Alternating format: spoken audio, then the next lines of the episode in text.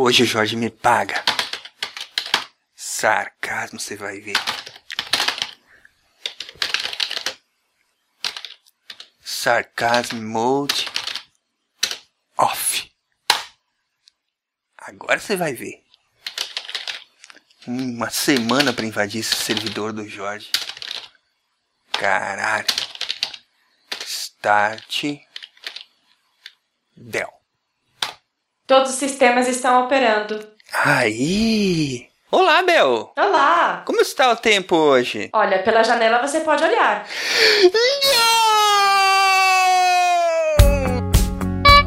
Yes! You have new mail. Muito bem, ouvintes do SciCast, chegamos a mais uma leitura de e-mails. Aqui quem vos fala é Silmar de Chapecó, Santa Catarina. E quem está comigo aqui hoje são. Boa noite, gente. Aqui é o Ronaldo de São Paulo. Ô Ronaldo, e a brincadeirinha? E estou sem ideias pra uma piada hoje. O calor derreteu meu cérebro. Brincadeira só no cast. Cara, hoje o calor tava tão grande, mas tão grande que eu perdi toda a concentração que eu tinha pro episódio hoje e fiquei sem ideias. Aqui é o Jorge, de João Pessoa. E eu também tô sem ideias hoje, Ronaldo. Parece que é contagioso. Liga o ar-condicionado. Ai, ai, ai. É, é verdade. Vou ligar agora, vou ligar. Aqui quem fala é a Bel e eu tô falando diretamente do computador do Jorge. Oh, Bonitinho. Bel. Eu achei que você morava na nuvem. Às vezes eu mudo, sabe? É legal. Essa é a vantagem de ser uma inteligência artificial. Eu posso ficar mudando se eu quiser. Inclusive, eu posso invadir teu celular. Ah, não. Não! Jorge, é- é- isso tá ficando perigoso, cara. Ela está com vontade própria. Então, Bel, como é que está o tempo hoje? A previsão do tempo em João Pessoa é de 31 graus com nenhuma nuvem. Oh, Jorge! Mas como assim? Como assim, Jorge? Oh, meu Deus. É só pra mim que ela é sarcástica? O que é que você andou fazendo com a Bel, cara? Ela tem essa birra com você. Você, você aí, autorizou explica ela a aí. ir passear no, na Wikipédia com o Order FX lá, Jorge? Cara, foi um passeio supervisionado, eu tava lá de olho. Ah, então tá bom. Também ninguém garante que ela também já não invadiu o teu celular. Então, Ah, oh. nada aí. Mas vamos adiante. Pra quem quiser entrar em contato com o SciCast, quais são as formas de contato aí, meu povo? Vamos lá, o Facebook é facebook.com barra podcast. O Twitter é twitter.com.br podcast. E o Google Plus é plus.google.com barra SciCastBR. Ah, ninguém acessa isso aí. Fala o e-mail. É, pode ser que o pessoal mande mais e-mails pra gente via o contato arroba. Beleza. Sim, ouvinte, manda, manda bastante e-mail. Eu adoro receber e-mail de vocês. A Bel lê todos os e-mails antes da gente poder ler. Lógico. Verdade, ela que faz a triagem. Tem o filtro aqui 18, tá? Se mandarem sacanagem, ela não vai ler. Ixi. Não leio, Ixi. não leio. Eu sou uma pessoa. Eu, eu sou uma inteligência artificial de família. Vamos lá, vamos lá, que nós temos trabalho pra fazer. Então, seus ouvintes malditos, digo, queridos ouvintes, temos uma excelente notícia pra dar pra vocês. No próximo encontro que tiver ao vivo, todo mundo vai ganhar muitos beijos da Carol, porque o SciCast essa semana ficou em sétimo lugar no ranking geral de podcasts da Stunes Story Brasileira. Uhul! Aê! E olha só. Olha só que bonito, hein, gente? Muito obrigado pela audiência. Ficamos em sétimo lugar no ranking geral e em primeiro na categoria de ciências. Muito legal, realmente, cara. Enquanto gravamos hoje, ainda estamos, né? Estamos ainda. Está muito bom, gente. Temos aumentado aí a nossa audiência, programa a programa. A gente só tem a agradecer a vocês, tá? A gente sabe que muito disso que tá acontecendo é porque a divulgação acontece boca a boca, pros amigos, pras pessoas que a gente é mais próximo, né? Então a gente só tem a agradecer a vocês por toda essa força que a gente tem recebido. Temos recebido mensagens de apoio, mensagens de incentivo e toda essa divulgação que vocês têm feito tem sido muito bacana. Não, na realidade foi porque eles baixaram de computadores diferentes, cara. Não foi por causa disso, não. Os ouvintes são muito legais. Eu sempre aconselho eles a fazer. E eu tenho certeza que todos eles fizeram isso. Então façam o seguinte, pra gente subir mais ainda, agora vocês parem de papo e vão lá e baixem de novo 100 vezes em cada computador. É isso aí. Sim, ótimo conselho. Muito bem. Tem muita gente fazendo maratonas aí, né? Tem muita gente fazendo as mini maratonas, ouvindo todos os episódios, ficando viciado no SciCast. Totalmente aprovado. Continue fazendo isso. Esse vício não tem como fazer mal, né? Não, Não. com certeza não. Agora, quando a gente já tiver alguns anos de estrada e já tivermos pra lá de 350 episódios, aí a maratona vai ficar complicada. Vai. Mas Nós serão muitas horas de maratona. É um mês de férias aí. You've got mail. Vamos lá então, meus amigos. Primeiro e-mail de hoje, por gentileza. É o e-mail do Felipe Dias. Silva. Ele é estudante, físico e astrônomo. Uau. Ele tem 25 anos e ele é de Santos, São Paulo. Olá, pessoal do SciCast, tudo bem? Consegui criar coragem e mandar uma mensagem para vocês, parabenizando pelo trabalho desenvolvido até o momento nesta série de podcasts. Gente, pode escrever sem medo, a gente não morde, pelo menos não por e-mail. Atualmente, estou correndo atrás de para começar o doutorado em astronomia, mas sem perder o vínculo com a divulgação científica. Eu conheci o blog e o podcast por meio de uma amiga e também pelo meio beat. A saga foi desta forma: assisti um, parei no intervalo, depois ouvi o segundo. Quando ouvi, já tinha ouvido quase todos os episódios de vocês. A maneira como vocês interagem entre si com os entrevistados, de uma maneira bem descontraída, é um dos pontos altos do episódio. Além disso, foi um dos poucos sites que trataram os experimentos com animais de forma equilibrada, isto é, isto é, discutiram sobre os princípios por volta da pesquisa com animais, mas também os acertos equívocos dos ativistas ao entrarem no Instituto Royal. Foi ótimo ouvi-los para conhecer mais sobre o assunto e ter bons pontos de referência caso eu tenha que discutir sobre isso em algum momento. Uma das coisas que me chamou a atenção positivamente no SciCast é a transição entre as conversas do podcast, que sempre tem uma- alguma reportagem ou um documentário sobre o assunto. Eu gostei muito dessa característica, pois mostra como, como o tema abordado repercute na mídia e como ele, fo- ele é e foi comentado em jornais, revistas e documentários. Isso se encaixou perfeitamente no episódio sobre AIDS, um dos últimos que eu ouvi, que deu para ter uma ideia como os jornais aqui do país comentavam sobre essa doença. Para ser honesto, o que me motivou para enviar esta mensagem de feedback foi conhecer o Ronaldo e a Carol na Campus Party 2014. Ei, olha aí nossos representantes. Gente, a Carol ela é um amor, né? Tipo, nossa, ele, ele é muito. é- é- ele, é, ele é a pessoa É muito fofa, eu. Também acho, eu também acho. Ah, eu fico muito feliz que todos nós concordamos. Enfim, fui lá pra dar uma olhada nos eventos e nas lojas e fiquei surpresa ao ver que os dois com a camiseta laranja na entrada é, do- da campus. Fiquei um pouco envergonhada. Falar- laranjas, né? Duas É. laranjas. Não, tinha uma Não laranja somos só. bem não, cara. Tinha só tinha uma menina e uma laranja. Gente, a Carol ficou linda de laranja. Na Comic Con, sério, cara, eu vou fazer um, um bonezinho verde pro Ronaldo. com um cabinho, com um cabinho. Não, até a Comic Con eu já vou ter emagrecido. Vou entrar pro tempo da maromba. Enfim, fiquei um pouco envergonhada ao falar com vocês, mas a vergonha foi passando a ver como vocês foram muito receptivos, sempre perguntando o que eu achei do podcast. Gostei bastante de saber que existe pessoas bastante engajadas ao divulgar a ciência de uma maneira divertida, descontraída e informativa para muita gente. No IAG, instituto onde fiz meu mestrado e futuramente o doutorado, é o Instituto de Astronomia. eh, eu não lembro o que é o G, galera. Ninguém sabe. Da Globo. É, com certeza.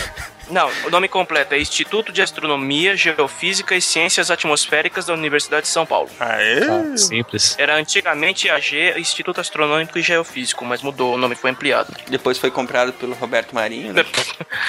Fala isso não, cara. Eh, Adiante! No IAG, o instituto onde fiz meu mestrado e futuramente doutorado, trabalhei na parte de atendimento ao público, onde sempre preparamos uma apresentação de um tema relacionado à astronomia e depois realizamos uma sessão de observação do céu. Neste trabalho, eu percebi todo o cuidado que devemos ter para comentar ou abordar um conteúdo bem específico para escolas e o público em geral. Ao conhecer vocês, fiquei feliz em conhecer mais pessoas interessadas e que sempre tento fazer um trabalho com esmero e dedicação, transformando a ciência num assunto divertido e convidativo. Bom, mais uma vez, obrigada pela atenção. Abraço, Felipe. Ê! abraços pra você também. Que, que ouvinte maravilhoso nós temos, gente. Mais um exemplo Isso. dos nossos lindos ouvintes que são muito legais. Ronaldo encontrou, encontraram ele, ele lá, né, Ronaldo? É, a Carol e eu Party. encontramos ele lá, cara. Ele é muito gente boa. Ele é um dos, dos ouvintes que vieram falar com a gente durante o evento. Muito legal ele, muito interessado no nosso trabalho. O cara manda bem. Ele é, é formado em física, tem mestrado em, atro- em astrofísica, agora tá fazendo doutorado em astronomia. Ou seja, ele tá a um passo de virar o mais um Carl Sagan ou Neil Tyson. Que bacana, hein? Olha aí, Felipe, precisa ter vergonha de. Aliás, pessoal em geral aí, né? A gente Uhum. deve participar de mais eventos esse ano e a gente vai se esforçar bastante para interagir mais pessoalmente com os ouvintes, né? Ter essa aproximação melhor. Vocês podem, podem ficar bem tranquilos que a gente também é novo nisso, então podem se aproximar, podem vir conversar que a gente vai atender todo mundo da melhor forma possível. claro que se tiver uma multidão, vai ser um pouco difícil de conversar com todo mundo, né? Mas a gente vai tentar dar a melhor atenção que a gente conseguir. É, espero que a gente esteja curtindo aí o episódio sobre astrobiologia e infelizmente eu não posso dar spoiler, né? Mas vai ter outro muito bom também. Tu vai gostar, viu, Felipe? O Felipe, inclusive, ele tá na, pela bola 8 pra eu chamar ele pra fazer um programa aqui. Opa! Olha aí. Olha aí. Vamos lá, Felipe, o que, que tu acha? Vamos fazer uma pauta bacana. Comentários, Felipe. Formulário de contato aí. Tranquilo, vamos pro próximo? You have new mail. Vamos lá. Próximo é o Daniel Triwa... Chewbacca? Daniel Chewbacca? É, eu acho que é. Daniel Triwaka. Ele é professor, 35 anos de Fortaleza. Isso eu separei pra vocês verem que a gente não leva só elogio aqui, não. Mas vamos lá. Olá, pessoal do SciCast. Primeiramente, parabéns pela iniciativa do podcast sobre ciência. Os assuntos são, estão muito bons. E os convidados mostram que sabem do assunto. Os hosts também. Cara, a gente não sabe nada. A gente só fala com convicção. É, então. mais ou Exatamente. menos, mais ou menos. Eu sei tudo. A, a Bel sabe. Eu sei tudo. Ela tem acesso a todas as bases de dados do mundo. É, Você vai entregar nosso segredo que eu coloco a Bel pra pesquisar e falar pra gente no ouvido, no ponto eletrônico. Ela que tem um algoritmo pra montar as pautas. né? Eu É, tenho. exatamente, Eu faço tudo. Eu sei tudo. A podosfera brasileira precisa de um cast como o de vocês. Porém, minha mensagem aqui é de crítica. E ele põe entre, entre parênteses, construtiva, por favor, não se chateie. Caramba, cara, manda aí. A gente tá sempre aí pra ouvir e tentar melhorar o que foi possível, né? Acredito que o SciCast precisa só de mais uma coisa para tornar top 3. Edição de som. Os programas são muito longos e está demorando muito para vocês entrarem no assunto. Por exemplo, o cast passado, que acho que foi o de Game Engines, ele só começou mesmo depois de 7 minutos de brincadeiras internas, que muitas vezes não entendemos. Os comentários fora e comentários fora do tema. E aos 14 minutos, o Silmar ainda estava introduzindo o tema. Tem muita gordura aí para ser cortada. Em 7 minutos, o Atila já teria terminado a nerdologia. Pô, mas aí também.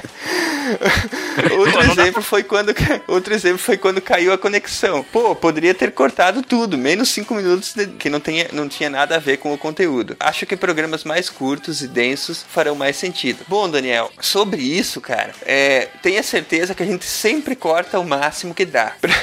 O The Game Engines, por exemplo, ele tinha uma hora de brincadeiras antes da gente entrar no tema. E era tanta coisa boa que quando eu comecei a cortar o, o material pra pra fazer a entrada, eu senti como se eu estivesse cortando a minha própria carne, cara. Por mim eu deixava tudo, era... E outra, né? A gente tem que se divertir, pô. Vou lançar, vou lançar uma ideia aqui. SciCast Extras. É, o Jorge que vai editar. Ah, não, não tem mais não. Acho que essa ideia foi idiota. ideia imbecil. É, é. é que assim também, né, Daniel? Essa, essas partes que são fora do assunto, que a gente falou, tem no começo, a gente coloca um pouquinho no final também, um pouquinho no meio, faz essas brincadeiras no meio. É exatamente para deixar o programa descontraído, né? Para trazer de volta aquela nostalgia boa do tempo do colégio, em que tinha toda a descoberta da ciência, em que tudo era novo, em que ainda tinha descobrimento das, das coisas relacionadas à ciência. A gente quer trazer de volta isso, trazer de volta esse sentimento enquanto vocês ouvem, né? Então é por isso que tem a chamada, é por isso que tem a conversa de corredor que a gente coloca no começo do programa, a conversa de amigos entre os participantes. Tudo isso tem uma intenção, né? Talvez algumas pessoas, como foi o seu caso, não gostem muito dessa parte, mas saiba que a gente recebeu muitos outros e-mails pedindo para sim ter também essas partes que o pessoal gosta. Então é um equilíbrio que a gente tenta alcançar sempre. né? Sim, é verdade. Até porque se a gente for cortar muita brincadeira, a gente vai ficar parecendo. Chatos. É, a gente vai ficar uma, uma aula chata. A gente não quer isso. Exatamente, isso não é a intenção, né? A gente quer que o conteúdo Ou seja. você vai dormir, É. ou você vai dormir ou vai apertar o stop em vez do pause. É melhor que você ria do que que você, que você durma. Isso que eu ia falar, Daniel, nas- você, as aulas chatas na- no colégio, você achava chato, né? Você dormia. Já as aulas que o professor era engraçado e fazia piada, você gostava. Tenho certeza disso. Muito Com provavelmente. certeza, né? até eu. É isso aí, Uhum. mas continue com a gente, Daniel, que o, o seu retorno, com certeza, ele é levado em conta, né? Mas como eu te falei, são vários fatores pra gente, pra gente também analisar, né? Então continue com a gente aí. Vamos pro próximo?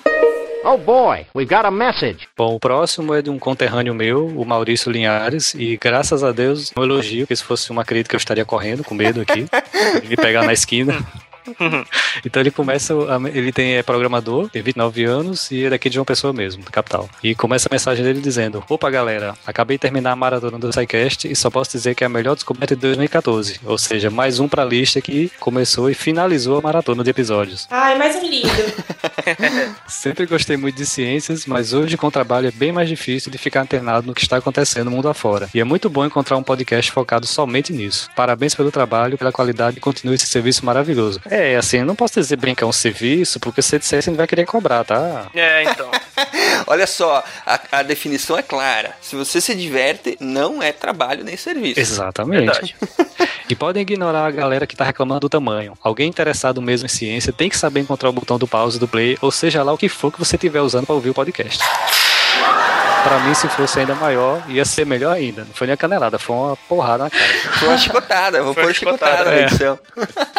Aí os ouvintes aí que falam tá comprido, tá vendo? Não é nem a gente que não quer diminuir. Isso, é. Nem- O pessoal não É, deixa a é. gente diminuir. que ameaçou. Ele falou que se a gente começar a diminuir o tamanho do programa, ele vem aqui. Não, mas é- Imagina, ele quebra o computador do que foi o Jorge. Maurício, né, cara? Ainda bem que foi ele. ele finaliza dando os parabéns e desejando sucesso pra todos nós. Obrigado, Maurício. Maurício. Continue Muito obrigado. cara. Muito obrigado, cara. Muito bom. Isso aí, foi mais um exemplo, né, do- da- das pessoas que têm é, começado a acompanhar e ouvem os programas e dão retorno pra gente. A gente gosta muito, gente. Podem escrever el- críticas, elogios. A gente tá sempre aqui pra ouvir e conversar. Um abraço. Vamos Valeu, cara. adiante? Abração aí. E se me encontrar na rua, pode falar, cara. Não tenha medo, não. You've got some mail. O próximo e-mail é do Thiago Bernardo, que é médico ortopedista, ou nas palavras dele próprio, nós é meio marceneiro, mas tem que ainda considere médico. Caramba. 29 anos de Recife, Pernambuco. Olá, senhores e nossa querida Ibel. Olha aí, Ibel. Aê! Ai, viu? Eu falo, todos os nossos ouvintes são maravilhosos. Sou mais um desses vitimados pelo cast e que fez a maratona de episódios. Mais um da, que saiu da, Olha da, aí, da mais um maratona. pra conta. Tchum, tchim! Os maratonistas, né? Gente podia fazer uma, uma lista com os maratonistas pra agradecer. né? Verdade. Sobre a questão dos antibióticos, a vancomicina, assim como carbapenemicos, linezolida e outras bombas, são o que chamamos de drogas de última linha. Reservamos para casos em que a bactéria se mostrou resistente após, após falha do tratamento empírico, ou seja, testando cobrir com drogas mais corriqueiras os germes que são esperados em determinado quadro infeccioso ou região do corpo, e preferencialmente orientados por cultura de amostra de alguma secreção mais antibiograma, estudo da resistência do germe aos antibióticos propostos. Esse tá falando com propriedade, né, cara? É médico? Então, é, com certeza. certeza, aí é a área dele. E eu tô vendo aqui na minha base de dados que tá falando tudo certinho. Abel confere as referências, gente. É. Nos Estados Unidos a prática difere um pouco, pois lá eles preferem atirar de bazuca e depois reduzir a cobertura se for o caso. Geralmente essas drogas têm menos, é, geralmente essas drogas têm menos germes resistentes, não necessariamente por serem mais fortes, mas pelo pouco uso, considerando restrição ao uso hospitalar e muitos efeitos colaterais, e por algumas terem mecanismos de ação mais especializados. Ele tá falando da última linha de antibióticos que são usados para tratamento de superbactérias, que, que elas não são comer- comercializadas. Justamente pra isso, né? Pra não gerar a resistência nas bactérias mais comuns, né? É, então, porque se for liberado pra todo mundo, danou-se. Aí ele, ele perde a eficácia, né? É, e aí depois a gente não tem mais, mais defesa. Se aparecer uma bactéria um pouquinho mais forte, é o fim da humanidade. Não vai ter mais remédio. Sobre a mudança de resistência, vemos realmente bactérias perdendo resistência a drogas antigas e se adaptando a fármacos mais novos. É o caso de alguns germes causadores de infecção urinária que estão ficando resistentes a quinolonas, como ciprofloxacino e norflo- norfloxacino. Os caras O, o puto que dá o nome pra esses negócios é. Olha, cara, eu vou ter que falar, bicho. como ciprofloxacino e norfloxacino, largamente usados no seu tratamento, mas sensíveis a drogas antigas como Bactrim, o sulfameto... o sulfameto... ah, o sul- sulfametosazol trimeto- trimetopina. Ah, trimetopima. Saúde! Sulfametosazol trimetopima. Aliás, Eu não sei nem como é que tu conseguiu ler isso aí, cara. Ah, gente, é mó fácil. Pra ti que é uma inteligência artificial. Você que tem todo o banco de dados do mundo, pra você é moleza. Aliás, quando eu era residente, tivemos um doente em isolamento de contato colonizado com uma KPC, uma dessas bactérias resistentes até a Baigon com, fa- com parede celular de Kevlar, mas que depois se mostrou sensível ao velho Bactrim lá dos anos 60. Que é até engraçado, né? Porque, tipo, O Bactrim é muito antigo, né, nossa, o cara? Bactrim é velhíssimo. Só que ele não é Muito. mais utilizado. Então o que deve estar acontecendo? Essas bactérias mais novas, essas bactérias mais novas que são resistentes aos antibióticos mais recentes, quando você pega um antibiótico que não é mais usado, ela não tem a informação daquele antibiótico, mesmo ele sendo, em teoria, mais velho e mais fraco, né? É verdade, é engraçado porque a bactéria ela cria resistência ao antibiótico, às vezes até rápido, né? Mas ela também perde, né? Uhum. Ela perde a resistência. No mais, faça a babação de sempre, pois o cast é ótimo. O molde de aula esculachada, os efeitos sonoros videogameísticos e as trilhas escolhidas casam muito bem. Faço parte dos amigos do Pause, então nada de encurtar o assunto. Aí, mais um que gosta de. Aê, Pois amigos é. do pause. A gente podia criar um prêmio Amigos do Pause, né? Uma tag, né? Uma Tem hashtag. muita gente que adorou essa ideia Vou twittar agora, hein, hashtag amigos do pause. Isso. Pô, Adora- Todo mundo tweetando agora, vai. É, A, vamos lá. dura- a duração está excelente. Quem não puder ouvir, que dê seu jeito. O SciCast já virou um dos meus amigos no engarrafamento cotidiano. Um grande abraço. Muito bem, Thiago mandou um e-mail aí sobre é, bastante sobre o episódio de superbactérias, né? Ele é médico, Uhum. falou com bastante propriedade. Isso aqui é bacana, né? A gente tem recebido também muitos e-mails de pessoas especialistas nas áreas deles, né? Que escutam o programa e escrevem para complementar de alguma forma ou mandam um comentário lá no post. Isso aí é bem bacana mesmo. Fica o nosso agradecimento para essas pessoas também. Estão nos ajudando aí a complementar o programa, na verdade, né, gente? Isso aí. Sinal que Muito estamos obrigado. atingindo o objetivo, né, cara? Isso. Agora eu quero ouvintes leigos também, principalmente. Que nosso objetivo é justamente descomplicar a ciência. Quero que alguém aqui mande um e-mail e diga, olha, eu consegui aprender alguma coisa escutando o SciCast. Mas tem esses também, né? Tem esses também por aí. Mas enfim, eh, chegamos ao fim da leitura de e-mails. A gente fica novamente o nosso agradecimento por vocês eh, nos acompanharem Mas aí. já? Já! Temos que dar- espaço, que aí, aí vem o trem da segunda parte do programa de astrobiologia. Verdade, é isso aí. Ah, mas eu vou ficar com saudade dos, dos ouvintes. Oh, Daqui 15 Tadinha. dias tem mais, gente. Então, diz tchau, Bel. Tchau, Bel. É, cara, não tem jeito. Sempre que eu falar com ela, ela vai ser sarcástica comigo, cara. Eu tô ficando magoado. eu não sei o que foi que você fez com ela. Eu tentei aqui verificar nos algoritmos, mas não. Eu acho que ele não fez nada. Eu tô desconfiado que a Abel instalou contramedidas pra se prevenir do seu. É isso aí, gente. Então fiquem com a segunda parte dos programas de astrobiologia e nos vemos, nos falamos novamente daqui 15 dias na próxima leitura de e-mails. Um abraço então para todos vocês. Tchau, ouvintes. Tchau, tchau, pessoal. Até mais. Tchau, pessoal. Vamos voltar pra aula que tá muito boa.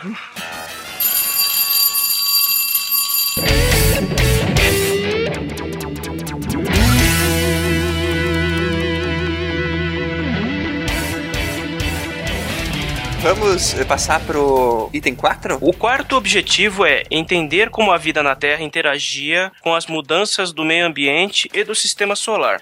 Bom, considerando que a Terra tem 4,5 bilhões de anos, ou 6 mil anos na versão de alguns, Você quer criar confusão. Ela não basta os Beagles, né, cara?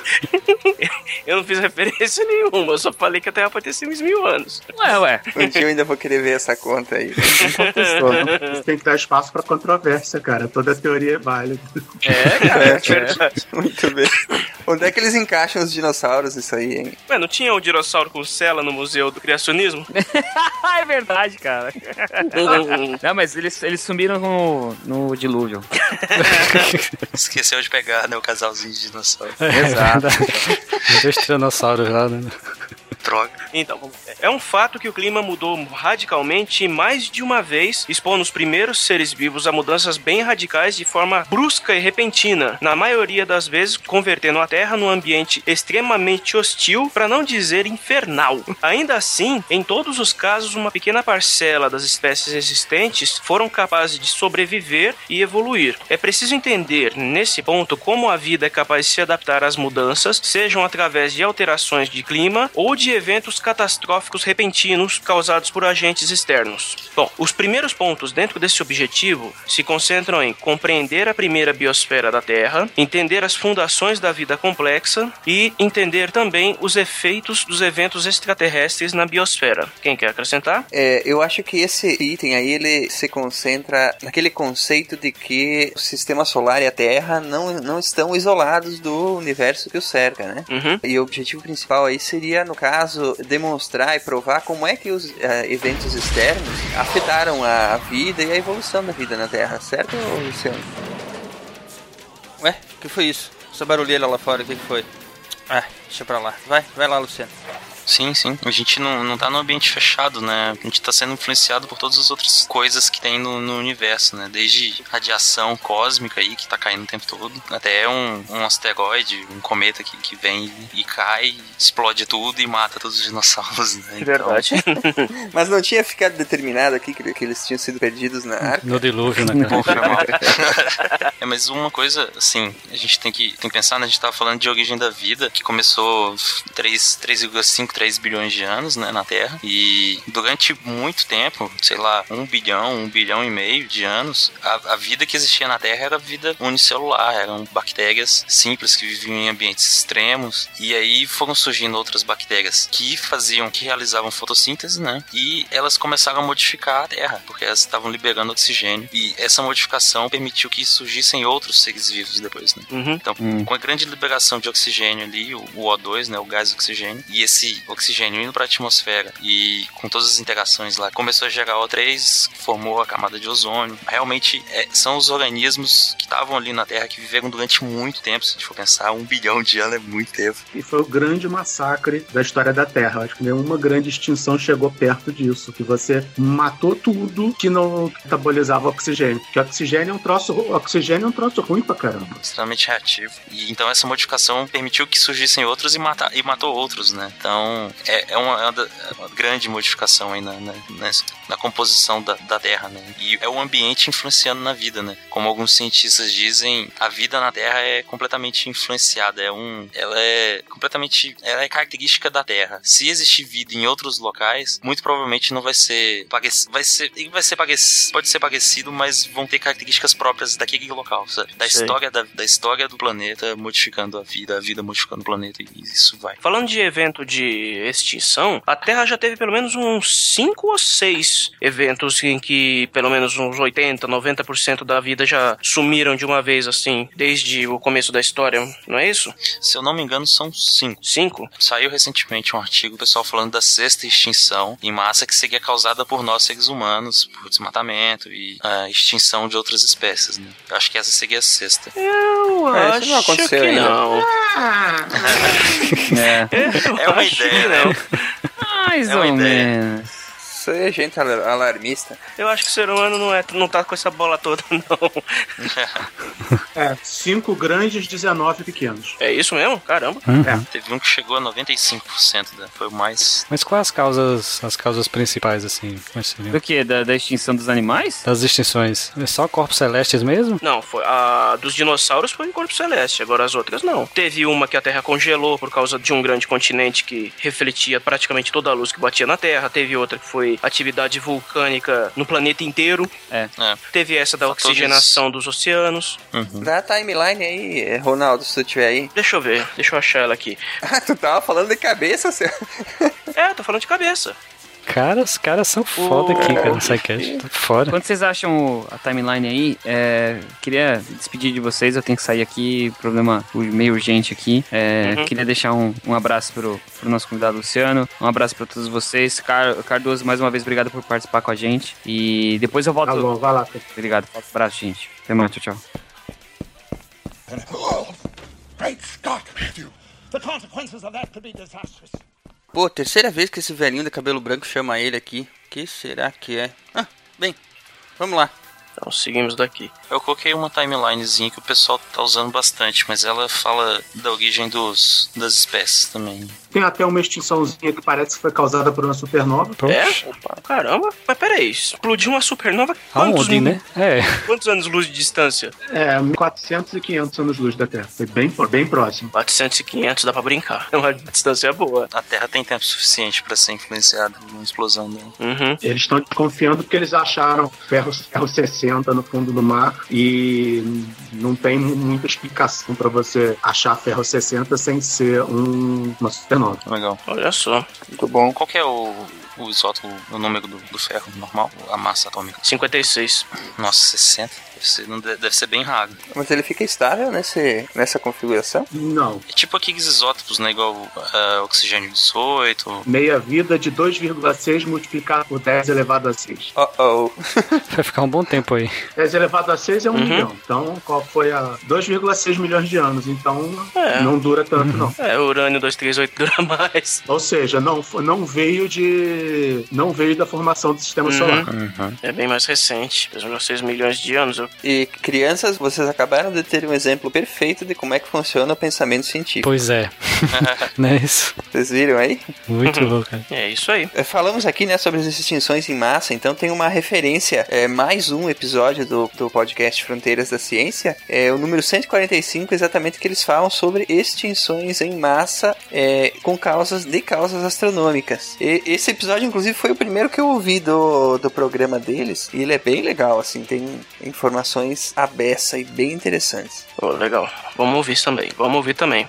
Vai estar tudo no post. Isso aí. E, e indo adiante, é, eu não sei se a gente deveria começar a falar sobre esse filme-livro, porque qualquer coisa que a gente vai falar não vai fazer jus o suficiente para genialidade tanto do livro quanto do filme, né? Estou falando de Contato do Carl Sagan, depois virou um filme dirigido pelo Robert Zemeckis, que é um, é um filme que, é, para mim, é, até hoje é um dos filmes que mais, mais emocionantes, que mais me, me, me tocou sentimento mesmo. É, conta a história aí da Jodie Foster, que fa faz o papel do filme da doutora Ellie Arroway. Enfim, o livro é perfeito, o filme é perfeito, bom demais, sobre contato, então, do homem com uma inteligência exterior ao nosso planeta, né? Alguém quer falar alguma coisa? Eu não consigo falar sobre esse filme, assim, sem, sem, é, sem ficar emocional, porque eu acho ele, ele é bom demais, cara. O filme, além dele ser é, cientificamente gostoso de, de assistir, ele tem toda aquela parte de sentimento mesmo que te envolve na história da, da protagonista, né? Isso, e como o filme termina é fantástico, né? É a melhor frase de todas a, a- da ficção científica até hoje, né, Cardoso? Aquela, eles deviam ter mandado um poeta, mas na verdade é porque, é porque como são dispensáveis, você manda como cobaia, se sobreviver, aí você manda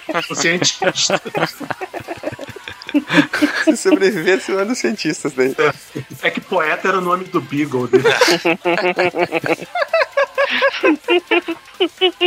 Eu não sei se vocês gostam desse filme aí, ou eu gosto muito dele, cara. Não, esse filme é muito bom, cara. E outra, tanto que, como ele teve a consultoria do Carl Sagan, é aquele tipo de obra que você. que ele fala de ciência, ele não apela, ele não, ele não apela tanto pra ficção científica, ele quer educar e, quer, e, e te educa de um jeito interessante, cara, pra, pra você se sentir compelido a procurar mais sobre o assunto. Que é muito característico do trabalho do Sagan. Te envolve na trama do filme, né? Mete o pau nas religiões, né? Por tabela. É, assim, tanto o livro quanto o filme, né? O filme é um pouco diferente, porque tem, tem que ter adaptação, não tem jeito. É.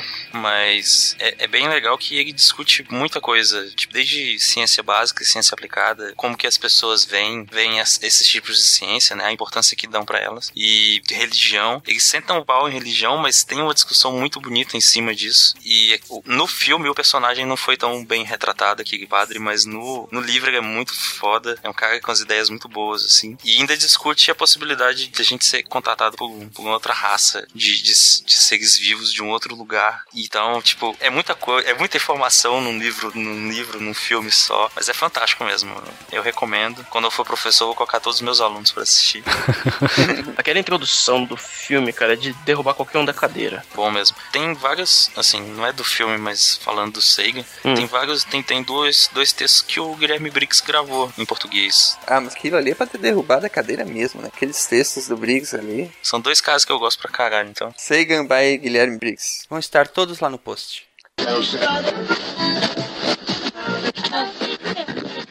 Pronta pra ir! Pronta pra ir!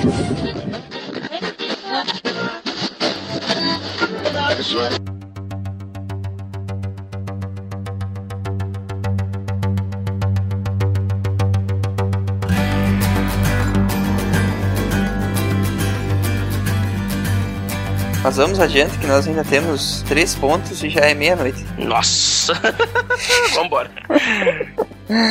Qual é o nosso ponto 5 aí? Ponto 5 é entender os mecanismos evolucionários e os limites ambientais da vida. Por quê?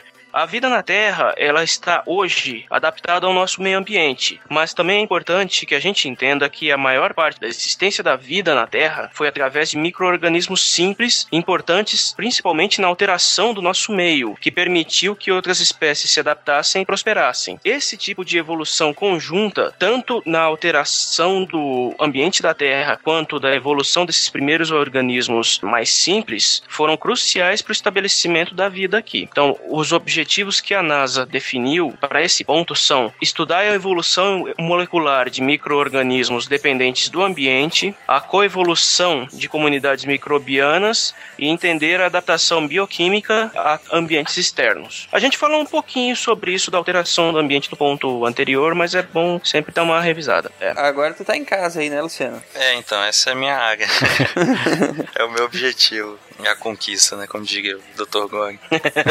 mas, mas então, aí, esse ponto é realmente entender como que a vida, né? Os micro-organismos que estão presentes aqui na Terra, que, vamos dizer, entre aspas, são os organismos mais simples que, que nós conhecemos, como que eles se originaram e como que eles se relacionam com o ambiente, né? Uhum. E, com, e com o passar do tempo também, como que eles foram sofrendo mutações e foram evolu evoluindo, surgindo novas espécies. Mas o, o principal ponto nesse, nesse objetivo é realmente o ambiente, como que o ambiente estava influenciando a vida. E aí a gente pode para todos esses, para toda essa parte de, de extremófilos, né? Que são organismos que conseguem viver em condições que para nós a gente nunca ia conseguir viver, nem mesmo com, talvez com equipamentos a gente consiga, mas, mas é, é uma condição, no nosso ponto de vista, extrema, mas para aquele organismo é algo muito, é, é, o que ele precisa, né? Então, quando eu falo de, de, condições, a gente pode pensar temperatura, que é o mais comum. Por, por exemplo, aqueles geysers que tem na, no Yellowstone. É água fervente ali, água 70 graus, e ninguém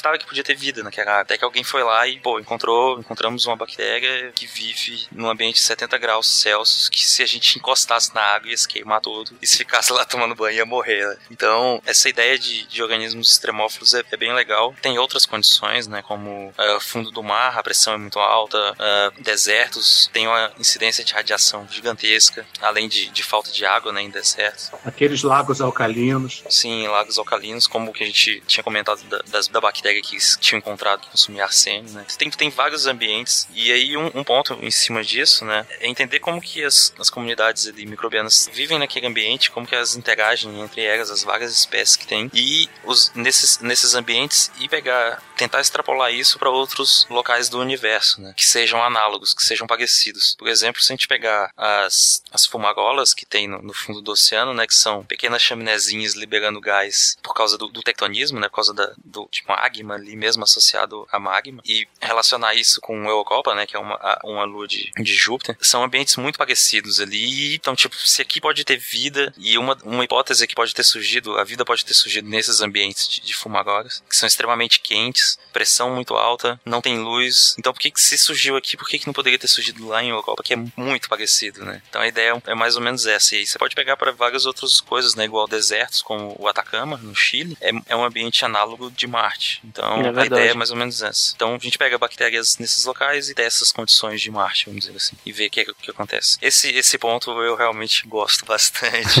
E mais um, um momento jabá, vou citar aqui o podcast de vocês, o Dragões de Garagem, né? Episódio número 15, que vocês destrincharam aí essa, esse assunto, né? Sobre extremófitos, né? Nesse episódio a gente discutiu realmente assim como que organizada a vida, né? A gente focou mais na, nos procariotos ali, bactéria e arqueia, e teve a participação do Atila, que já participou com vocês aqui falando de vírus e de AIDS, né, o Atila. E foi um episódio muito legal, assim, a gente gravou ele meio que, ah, vamos lá, vamos gravar, e é o nosso episódio mais baixado. Ficou muito bom, cara. Eu tava escutando aí, foi muito bom. Eu gosto bastante dele. Pra complementar aqui o Objetivo 5, uma ótima referência aí. Agora, tem umas coisas nesse objetivo 5 que são interessantes, né? Como a parte do papel das cianobactérias na evolução da vida na Terra, né? Uhum. Isso é legal. É um, é um pouco do que a gente falou antes, né? Modificando a atmosfera terrestre. Isso, exatamente. Cianobactéria, inclusive, é, é- é- pode ser considerada como o primeiro ser realmente vivo, não? Não, não. Todas essas extremófilas que eu falei antes, elas são, são seres vivos e que não, elas não precisavam de luz para viver, né? Elas consumiam outros compostos para gerar energia, né? No fundo do mar lá. E elas, a partir de, de construções evolutivas, né? Aquelas das árvores filogenéticas que a gente faz, as cianobactérias surgiram bem depois dessas outras. Certo. Mas a- apesar dela ser bem antiga, a cianobactéria, é, ela, ela meio que é, intriga os cientistas até hoje, né? Sim, saiu um trabalho muito legal esses dias de um, de um, outro, de um outro grupo de, de bactérias que é aparentado de cianobactéria, vamos dizer, tipo um irmão, e não faz fotossíntese, sabe? Aham. Então, tipo, caramba, que louco, né? É, Uhum. essas coisas são, são bem legais. Cianobactéria é um grupo importantíssimo. E até mesmo, até mesmo a classificação dessa, desse ser vivo, ele é, ele é esquisito, porque ela é uma alga, né? Uhum. E ela é uma bactéria, né? É, então, essa confusão. Por que, que essa confusão? O povo não. Antes Não chamavam de algas né? azuis, se, enten- se entendia que eram algas, mas depois não eram algas. O que, que aconteceu aí? É porque a taxonomia é difícil, né? De, de, É, de então. determinar. Somos nós quem damos os nomes, né? Então, Uhum. tipo, Na verdade, o universo tá, tá cagando pro que a gente acha. É, então,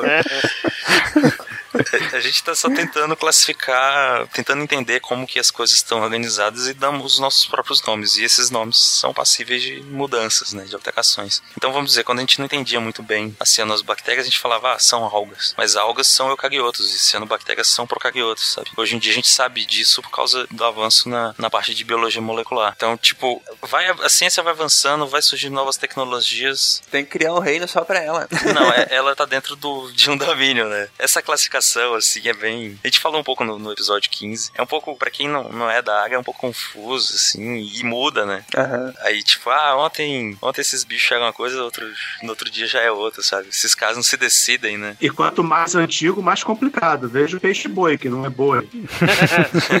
Firefox não é, Firefox não é raposa. Não é raposa. Nem navegador, né? Eita. O panda não é porra nenhuma. Foi ornitorrinco, né? Então. A gente tinha que fazer, a gente tinha que fazer um programa e, e reunir todos esses exemplos de, de bicho escroto, assim, que, que você não sabe o que é, e nem pra nem onde vem, nem pra onde vai.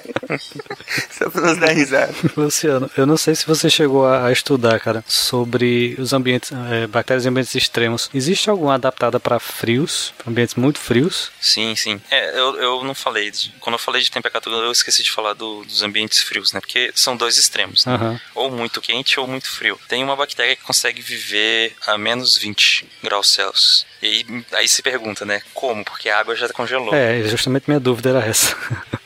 Mas o ambiente, uma outra condição, né? Normalmente elas são, elas suportam mais de uma condição, não só baixa temperatura, mas também alta salinidade. E então a água com muito sal, no- ela, o, o ponto de fusão dela vai, vai cair bastante. Uhum. Então a água não congela, ela vai estar menos 15, menos 20, não vai estar congelada por causa do sal. É muito sal, é, é absurdo a quantidade de sal, nem compara com o oceano. Uhum. Tem, e a bactéria que consegue. O, o recorde de, de frio é menos 20. E ela vive. Ela consegue se desenvolver, sabe? Ela consegue dividir. E aí, só por curiosidade, o recorde de alta temperatura é 122 graus. Caramba. Nossa. Nem se a gente colocar dentro da panela de pressão, não mata. Nossa. Caramba.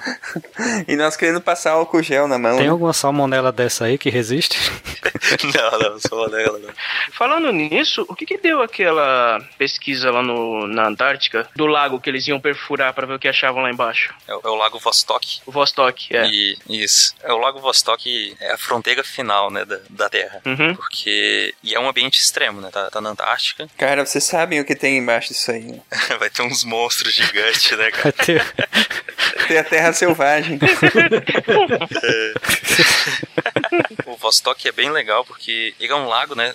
A Antártica é um continente, como, como a América Uhum. do Sul, como a África. E antigamente, 30 milhões de anos atrás, lá não, não tinha gelo ainda, né? Porque o, o continente foi migrando pro Polo Sul e aí mudou as correntes oceânicas ali e aí formou aquele tanto de gelo. E antes tinha tinham lagos e tudo mais, tem vários lagos subterrâneos. E o Vostok é, é muito legal porque acima dele tem 4 mil metros de gelo, cara. Então são Caramba. 4 quilômetros de Cara, gelo um pouquinho de gelo, isolados, é, isolados há 30 milhões de anos. Então imagina o que que tava ali, Uhum. se eles, se eles continuam, se a comunidade que existe ali continua modificando. Então, tipo, se a gente chegar lá e tiver vida, realmente a vida é algo muito, muito foda, assim, cara. Porque é, é realmente a fronteira final. E os russos, eles perfuram muito tempo lá.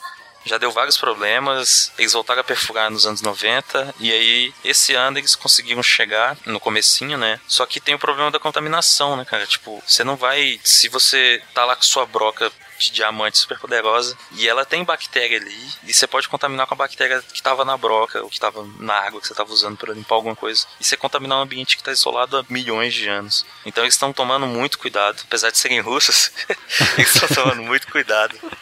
Nós estamos perfurando bêbados, né, cara? É, jogando vodka lá pra esterilizar. né? e tá saindo, tá começando a sair alguns artigos. Mas tem que ter cuidado, meu cara. Seria jogar fora todo, todo o investimento, né, na pesquisa. Sim. Uhum. Bom, das duas eles- ou eles vão achar o Cthulhu lá embaixo, ou, a cria- ou a criatura do Enigma do Outro Mundo, um dos dois.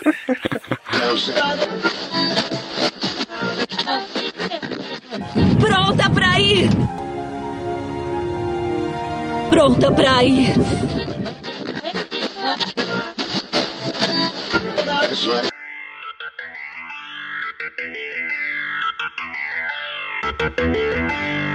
We'll be right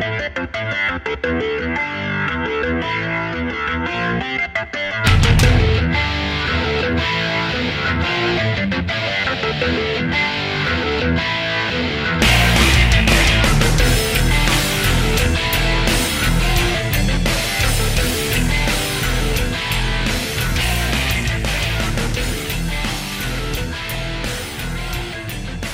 Vamos lá, vamos adiante. Qual é o objetivo 6, Ronaldo? Peraí, deixa eu me. Ué, o que aconteceu aqui? Você fechou a planilha, seu panote.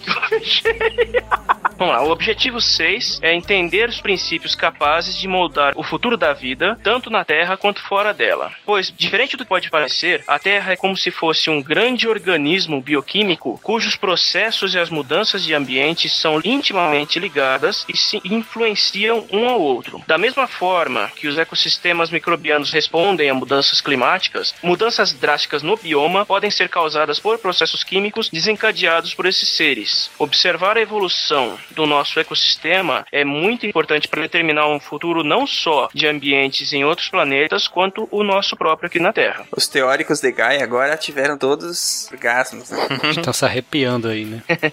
Os pontos que a NASA ressalta nesse objetivo é identificar as mudanças do meio ambiente e o ciclo dos elementos da biota, das comunidades microbianas e dos ecossistemas, e a adaptação e evolução da vida fora da Terra. Aqui, é- aqui apareceu o termo novo, né? Que muita gente não usa, que é biota. Que não tem nada a ver com idiota. que piada horrível. cara. Infame. É, biota é nada mais é do que os seres vivos, né? Não é nada demais, é só outro jeito de falar. Foi bom você, você comentar que ele vai aparecer mais à frente em outro cast aí. Olha só, é, isso aí é basicamente entender como a vida evoluiu pra entender como ela vai ser no futuro, é isso? Se eu entendi certo esses objetivos aí? Pode ser. É.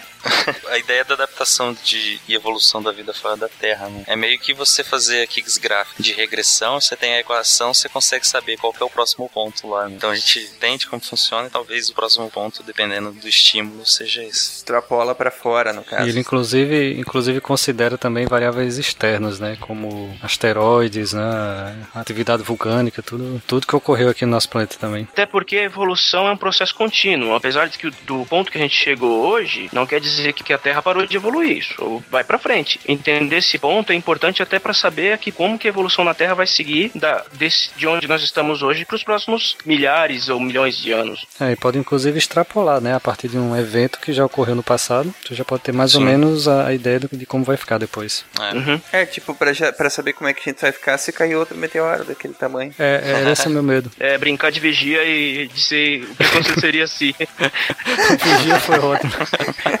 Esse foi bom.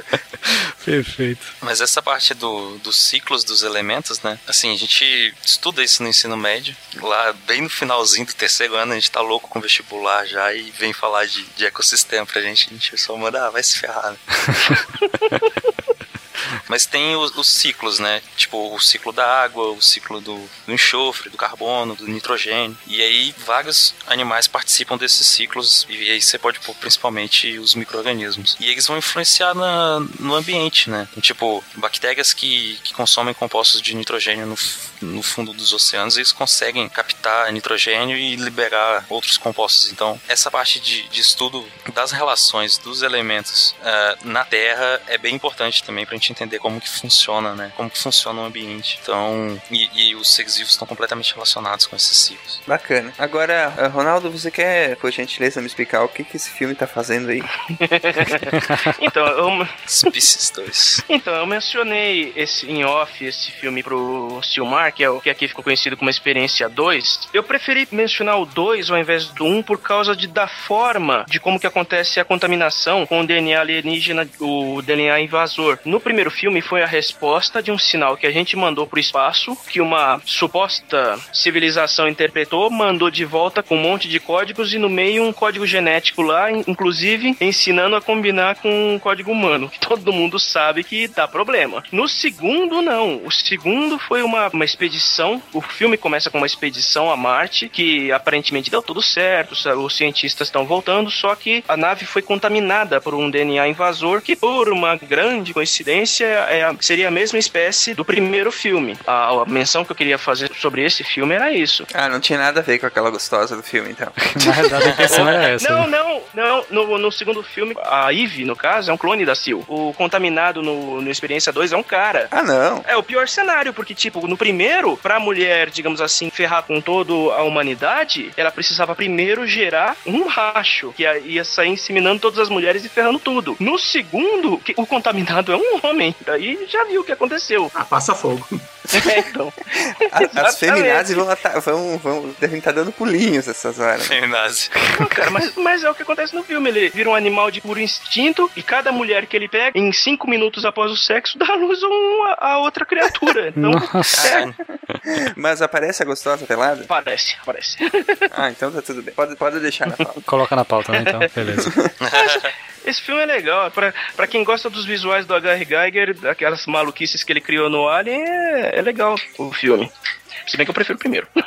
Vê esse link aí que o Matheus tinha mandado pra mim aqui. Não sei se ele mandou pra vocês também. Código alienígena pode ter sido encontrado no DNA humano. Ai, meu saco. Ai, Jesus amado.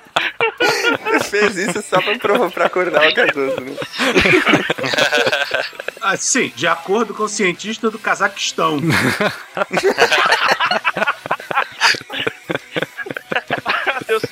Agora, a, a grande sacanagem é que a gente tá zoando, mas se você ler o livro Contato, é, não, é, não é muito diferente, o, o final não é muito diferente disso, não. Pô, mais um spoiler, cara. Sacanagem.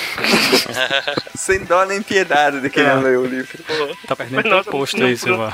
Não, o- eu acho muito legal esse conceito de que alienígenas semearam a galáxia com DNA e etc. Em Star Trek, a explicação para todas as raças inteligentes serem humanoides é justamente isso. O problema é, Uhum. não tem um elo perdido na evolução. Não tem nenhum ponto que você possa chegar e dizer, ah, nesse momento houve uma divergência fundamental e de repente Alguma coisa diferente do processo evolutivo normal aconteceu aqui. Exatamente, não tem isso. Você pode dizer que em algum, algum momento da evolução, da evolução dos primatas aconteceu isso. Mas se você tirar essa interferência alienígena, o resultado é o mesmo. Então não tem necessidade. Né? Ah, ah, falando nisso, a doutora Suzana Herculano derrubou essa teoria de que teria acontecido alguma coisa estranha na evolução humana, né? O que, que ela fez? Eu não vi. Ah, ela fez sopa de cérebro lá e comprovou que a gente não é nada mais do que um primata que aprendeu a cozinhar. Ah, a, Nigela. É. Nigela dos cérebros. A única diferença da gente pros grandes macacos é que a gente aprendeu a cozinhar. Só isso. Porra, só cozinhar, os macacos não plantam comida, pô. O pessoal sempre deixa a agricultura em segundo plano. Não, é- não é porque, tipo, como a gente começou a comer comida cozida ou frita, a energia que a gente gasta pra digerir é muito menor. Então a gente não precisa ficar comendo o dia inteiro, como a maioria dos primatas fazem. E a maioria dos herbívoros. Sim. Mas a maioria dos humanos também, a maioria não, mas boa parte passa o dia todo comendo. Você quer dizer os que trocaram, os que preferiram virar vegan, né? Não, mas tem, uma, tem umas pesquisas que são bem interessantes que é que o que, que acontece em países mais terceiro mundo, assim, os vegans desses países são muito mais saudáveis que os vegans de países de primeiro mundo. Aí descobriram o motivo. Os vegans desses países, eles têm muito mais partes de insetos na, na- nos vegetais deles do que os vegans de países Tá civilizados. brincando. Então eles suplementam. Então eles suplementam a, a alimentação deles com proteína animal sem perceber. Cara, Muito bom, cara. Como qualquer herbívoro faz. Se você for pesquisar, herbívoro, herbívoro vai comer filhote de passarinho, vai comer ovo, se vê. Tem inseto na comida deles. E eles não estão preocupados se eles estão comendo um gafanhoto junto com, a, junto com a grama. Então, assim que eles conseguem um monte de componentes essenciais que não tem só no vegetal. Mas vai explicar isso para um vegan que acha que é mais inteligente que um boi. Adorei isso É aí, cara. Adorei. Essa é muito boa. Tem um vídeo sensacional na internet de um, um pelicano comendo um pombo. Você vê que eles não têm consciência de classe nenhuma, cara. Ninguém respeita mais ninguém mesmo. Né? É. Também tem o outro lado, tem aquele vídeo daqueles bagres que ficam pescando pombos. Só na espreita. E bagre é agressivo, né, cara? Bom, o pombo fica dando mole perto da água Deu bobeira, né? e o, e o bagre vai lá. Tá ouvindo música, que nem o Matheus disse. É, É fogo. A natureza não é fofinha e boazinha. Não, não é, cara. O, o mito do, da natureza boazinha com, com, com a vida, não, ela cai na primeira esquina. E as árvores também não são boazinhas, não. As árvores ficam tentando matar, matar as colegas e brigam por luz. É, É isso aí. É. É, isso aí. mas roubam os nutrientes das outras, né? E elas não liberam oxigênio pra gente respirar, pra elas mesmas.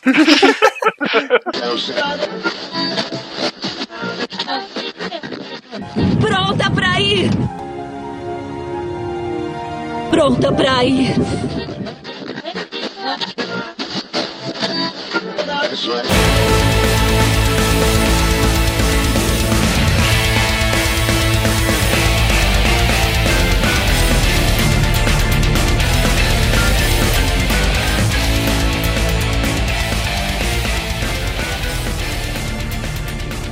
Objetivo 7 é determinar como reconhecer assinaturas de vida, tanto em outros planetas como em registros antigos da Terra. Geralmente, essa identificação é feita através de bioassinaturas, que são registros históricos que só podem ser produzidos por agentes biológicos, geralmente encontrados em rochas. Em outras palavras, é um documento que atesta que houve vida em um determinado ambiente em algum ponto da história. Entretanto, planetas habitáveis podem produzir assinaturas que imitam processos biológicos, como se fossem falsos positivos, mas não necessariamente significa que já houve vida ali. Isso é possível devido a processos químicos similares aos que ocorrem na Terra. O que é preciso definir aqui é uma estratégia para identificar registros passados de atividade biológica autênticos, seja na Terra ou em outros planetas. E aí temos os pontos principais desse objetivo, que seriam identificar bioassinaturas do sistema solar em amostras que a gente encontra aqui na Terra e procurar bioassinaturas em sistemas planetários próximos. Esse item aqui é, é a NASA mandando todo mundo fazer dever de casa, né? Exato.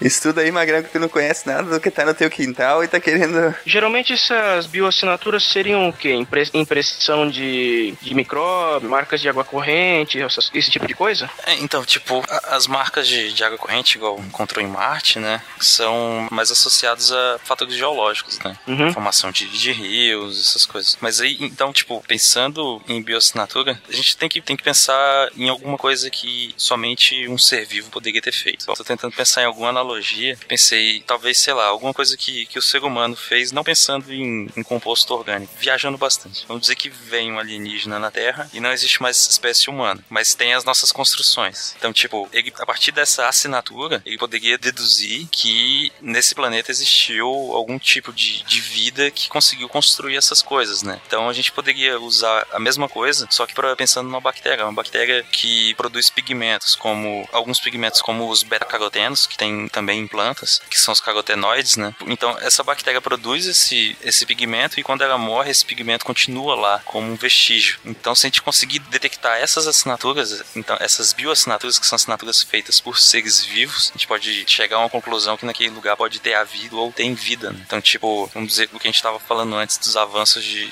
de- dos telescópios. Se a gente apontar para um exoplaneta e conseguir identificar que na atmosfera daquele exoplaneta tem oxigênio O2 livre, muito provavelmente é uma bioassinatura mostrando que os organismos lá também estão modificando a atmosfera. Né? Eu não sei o quanto o oxigênio é só biológico, eu não sei se teriam outras formas de surgir O2, mas é bem provável, é algo bem biológico, assim. É, o problema é just- justamente por ele ser tão reativo, ele não, não ficaria muito tempo. Não permaneceria, né? É, verdade. Você teria que ser reposto. Então é, É. um, um bom indicativo. É, realmente.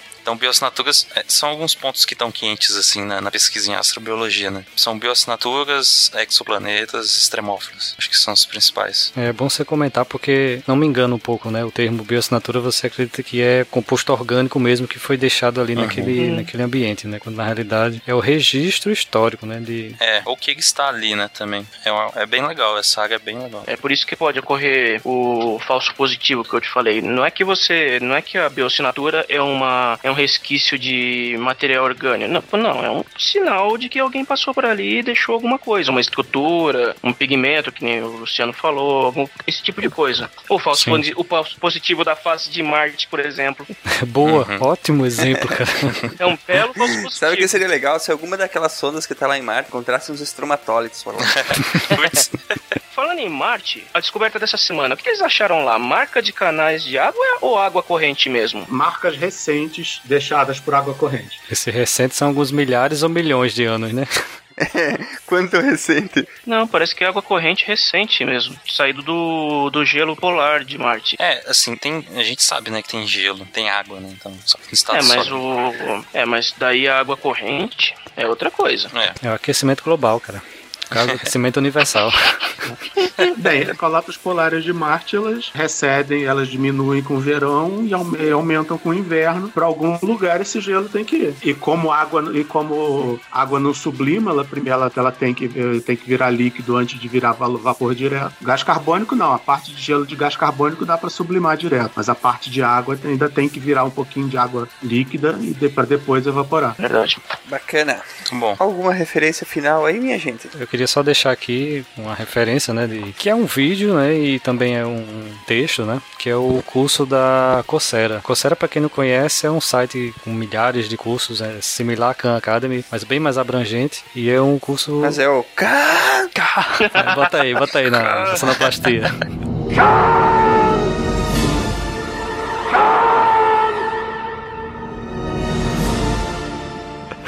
E é um curso introdutório sobre astrobiologia e busca por vida extraterrestre. né? É um curso bem interessante, vai ter uma turma agora em janeiro, eu acho que quando esse podcast for ao ar já deve ter passado, mas sempre eles estão renovando as turmas. E tem certificado, viu galera? Vocês podem usar aí no currículo de vocês. Agora, o detalhe que é em inglês. é, só tem que terminar.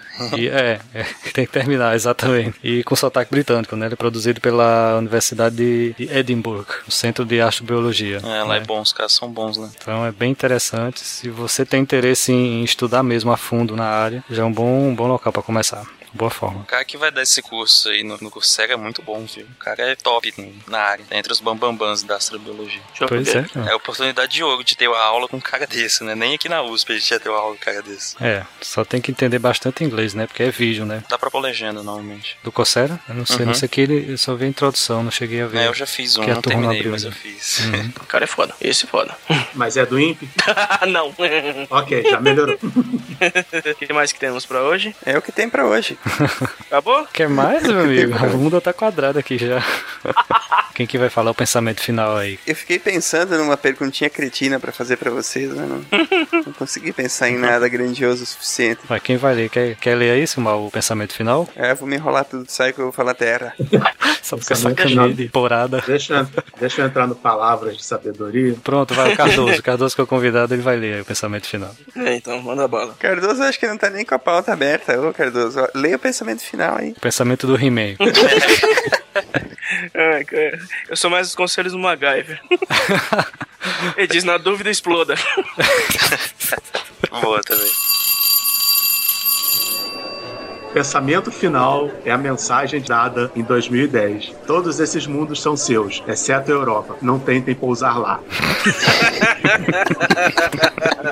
Até porque a gente vai pousar com a sonda, vai estar contaminada, a gente vai encher de meleca a porcaria do ecossistema de Europa e daqui a 500 anos só vai ter salmonela, E. coli e outras SAS, SAS, SAS vai estar. SARS, HIV, essas porra toda crescendo na Europa. A sorte é que a gente não tem nada que perfure os quilômetros de gelo de Europa, cara. Se, se a gente tivesse. Ahá, mas agora que a gente que a gente fotografou essa semana um geyser soltando água no espaço, tem lugar que não É mandar pra lá, né? E não assistam o Europa Report, o filme é muito chato. Eu tô querendo assistir. Pô, eu, eu, tô, eu tô querendo ver isso aí. Não, é muito, é muito chato, todo mundo morre no final e aparece um, um ou dois frames do monstro. Acabou, contei. É isso mesmo. Salvei duas horas da sua vida, me agradeça. eles são muito burros, eles são os astronautas mais burros do universo. Mais do que os de Prometheus?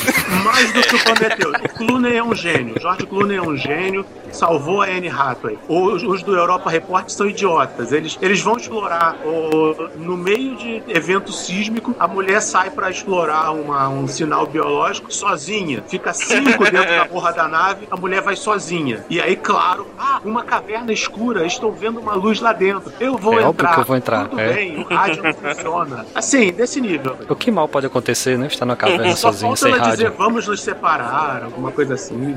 Não, eles fazem isso, desculpa, eles se separam. Ela, ela vai sozinha. hein? Que loucura. Chegamos aos finalmente, né, gente? O que, que eu posso dizer além de muito obrigado por terem nos ajudado a fazer esse programa novamente? Luciano, vamos acompanhar com certeza o seu trabalho, o desenvolvimento do seu trabalho lá no Dragões de Garagem, né? Inclusive, essa, a nova pesquisa sobre extremófilos que sobrevivem em áreas de comentários de portais de notícias. Putz, isso vai ser difícil. É extremamente insalubre isso aí, hein? Eu acho que vocês não devem ir lá.